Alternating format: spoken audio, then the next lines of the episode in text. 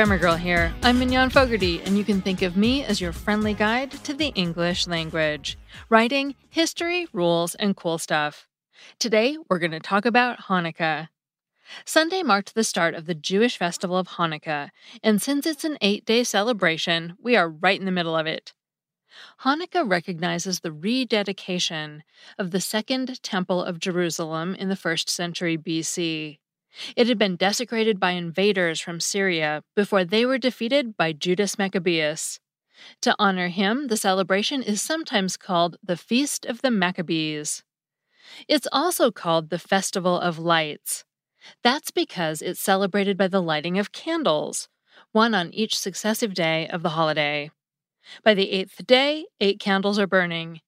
They're usually held in a menorah, a candelabra with nine candle holders. Yes, I said nine. Eight of them hold the main candles, and a ninth holds the shamash, a so called servant candle that's used to light the other eight. Very convenient.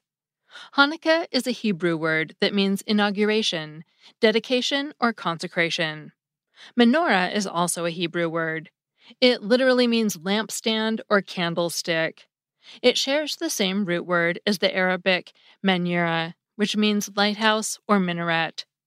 Torches were often placed high in the minarets of Islamic fortresses, making these cylindrical towers beacons or lighthouses shining across the dark North African night. Now comes the big question How do you spell Hanukkah? Sometimes you see it with an H at the beginning, other times with a CH.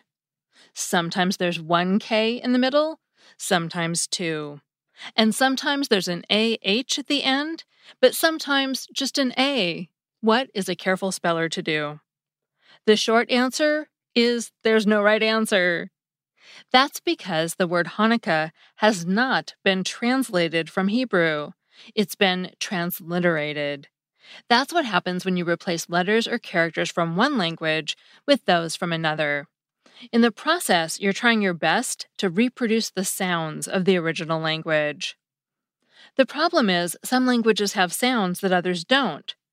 For example, English doesn't have the throaty R sound you hear in the way the French pronounce the word Paris, or the rolling R sound in the Spanish perro. It also doesn't have the rough H sound that starts the Hebrew version of Hanukkah. It's something like the CH sound in the German Bach. You may have heard it in the Hebrew word chutzpah, which I can't pronounce in the Hebrew way. Since English doesn't have that sound, an H is sometimes used in Hanukkah, but other times a CH.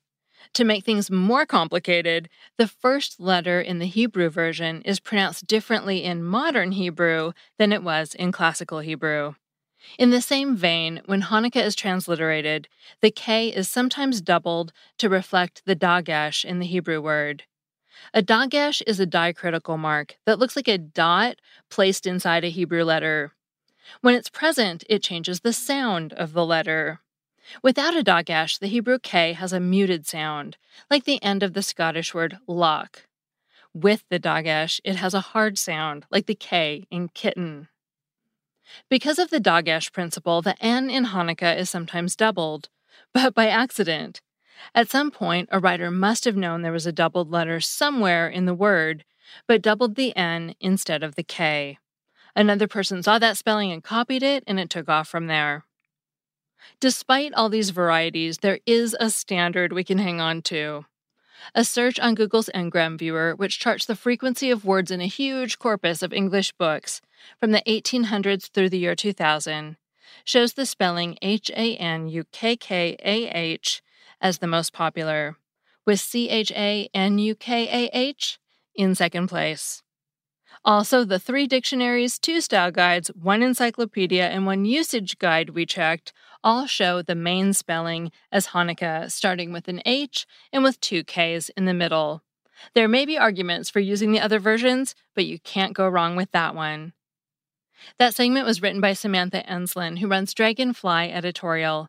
You can find her at dragonflyeditorial.com or on Twitter as dragonflyedit. Finally, I have a Familect story. I chose this one because it's definitely the time of year to think about food and soon dieting. Hi, Grammar Girl. This is Lisa calling. I'm calling to tell you a Familect story. It's really thanks to my mother that this happened because she's the one who came up with this. Uh, she's been trying to lose weight for a while, and so instead of eating dinner, she eats a later lunch, and she's been calling it dunch. And now it's sort of caught on, at least when I'm talking to her, I always say, Oh, did you have your dunch yet? or something like that. It's sort of like brunch, but for lunch and dinner. I just thought that was kind of interesting and kind of catchy. Thanks. Love your podcast. Bye. Thanks, Lisa. The other reason I liked your story is because my husband and I used to have a vacation rental that we cleaned ourselves.